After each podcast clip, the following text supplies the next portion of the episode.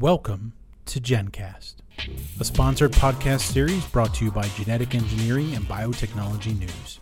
I'm your host, Jeff Buguliskis. In 2003, a privately held technology company began to make waves across the country. Promising diagnostics with just a small amount of blood, many believed this technology would revolutionize healthcare as we know it. But by 2018, the company was embroiled with scandal being exposed for the inaccuracy of their results. The downfall of Theranos has been a topic of many conversations and will continue for many years to come. I sat down recently with Kevin Hrusovsky, CEO of Quanterix and founder of the nonprofit Powering Precision Health, to discuss just what impact Theranos has had on the industry. Welcome to GenCast, Kevin. Thank you, Jeff. So, Kevin, you're one of the few CEOs out there willing to speak about Theranos. Why do you think that is? I suspect that there's a lot of, I'll call it headwinds associated with some of the fallout of Theranos. And as a result, there's probably less comfort in discussing the implications of some of that fallout, particularly if it has any kind of impact on the company that the CEO is running or the team or the franchise that the person that you're talking with is implicated with. So I can understand that it's a delicate topic. And what are your thoughts on the failed Theranos technology and how is what Quanterix doing any better? Well, first of all, I think I have a lot of, in a way, benefit by not knowing deeply the technology. What I do have a very strong opinion about and view, however, is that I do believe that blood represents an incredible solution or liquid in the body that is a treasure trove of information that has so much opportunity for utilizing to help manage health. And so I've always been a very large believer of blood and the role that it can play. We have about six quarts on average in our body, and that blood traverses about 60,000 miles of vascular structure in the body.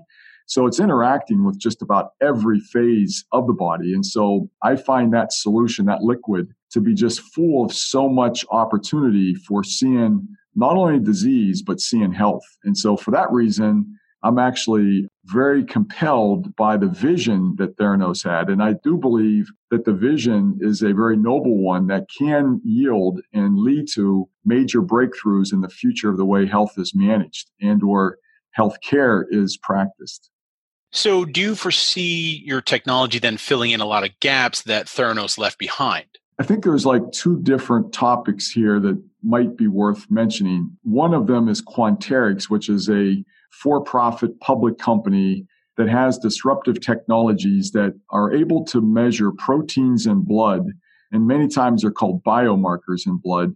And those biomarkers are being measured both digitally and via analog. And that's enabling a level of sensitivity that is somewhat unprecedented. It can be as much as a thousand times more sensitive than some of the more traditional technologies available today. And so that is one topic that is worth discussing relative to the future of the ability to measure in blood both health and disease. But the other one is the summit that I'm involved in called Powering Precision Health, which is a nonprofit. And there we're inspiring researchers around the world in primarily the fields of oncology cancer, as well as neurology, whether it be Alzheimer's, MS, Parkinson's, ALS, CTE.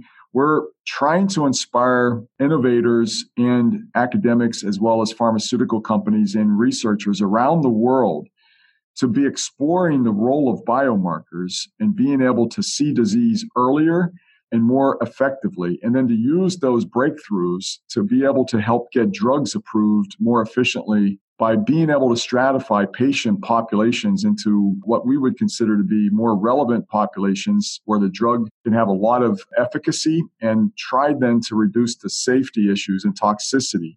So the second one, the Powering Precision Health Summit and the foundation is more geared towards anyone's technologies that's able to enable that. We're trying to inspire advances across the board to try to use biomarkers to revolutionize the way healthcare is practiced. And it just so happens that Quanterix, the for profit, does have a unique set of technologies that can play a role for proteins.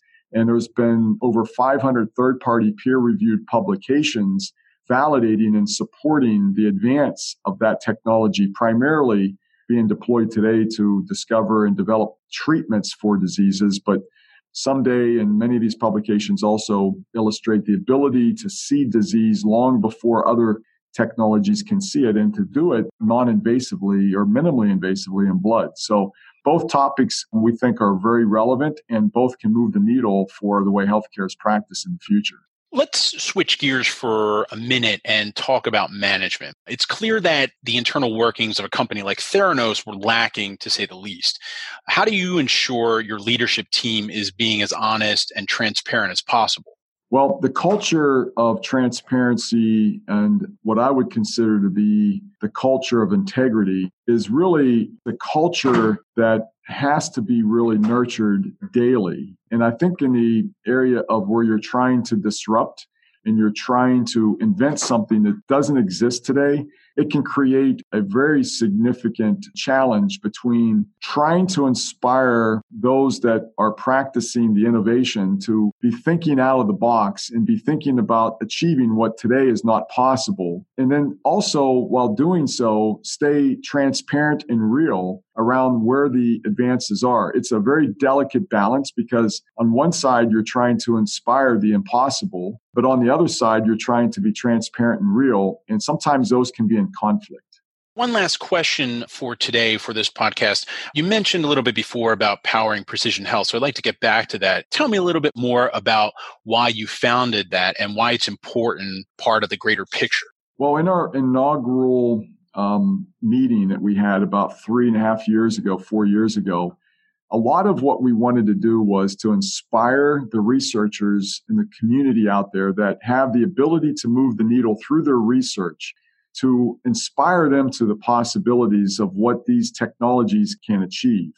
And we wanted to do it with the scientists so that there would be the potential for third party peer reviewed publications which many of these publications have uh, significant critiquing staffs that look very critically at the data to ensure before they will publish that that data is sound and the advance that's being articulated is real. And so we like to look at third party peer reviewed publications as a great indicator and validator of a technology and a direction. So our major point was to inspire that by bringing in various advocacy groups that could benefit from these breakthroughs, whether it be Susan Komen Breast Cancer Foundation, whether it be oncology groups, Stand Up to Cancer, whether it be National Cancer Institute.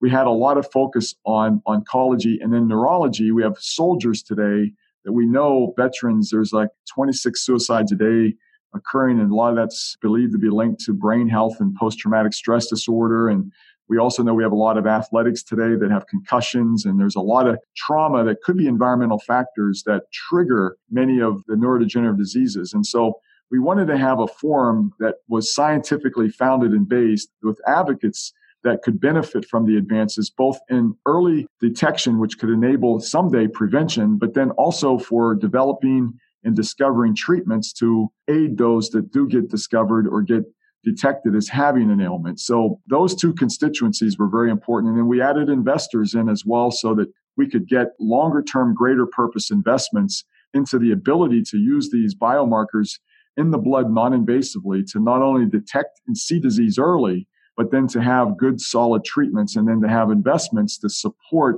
the advancement of all of those frontiers. And so it's a pretty amazing organization now, and we are holding one or two summits a year. The next one we think will be in Barcelona, and we're working towards that in October. So it's probably attended by you know four or five hundred of the leading researchers in the world in the areas of neuro and in the areas of oncology with investors and patient advocacy groups and regulators from those different disease areas. Kevin, great discussion and insights. Thank you very much for your time and being part of GenCast. Appreciate it very much, and thank you for the opportunity, Jeff.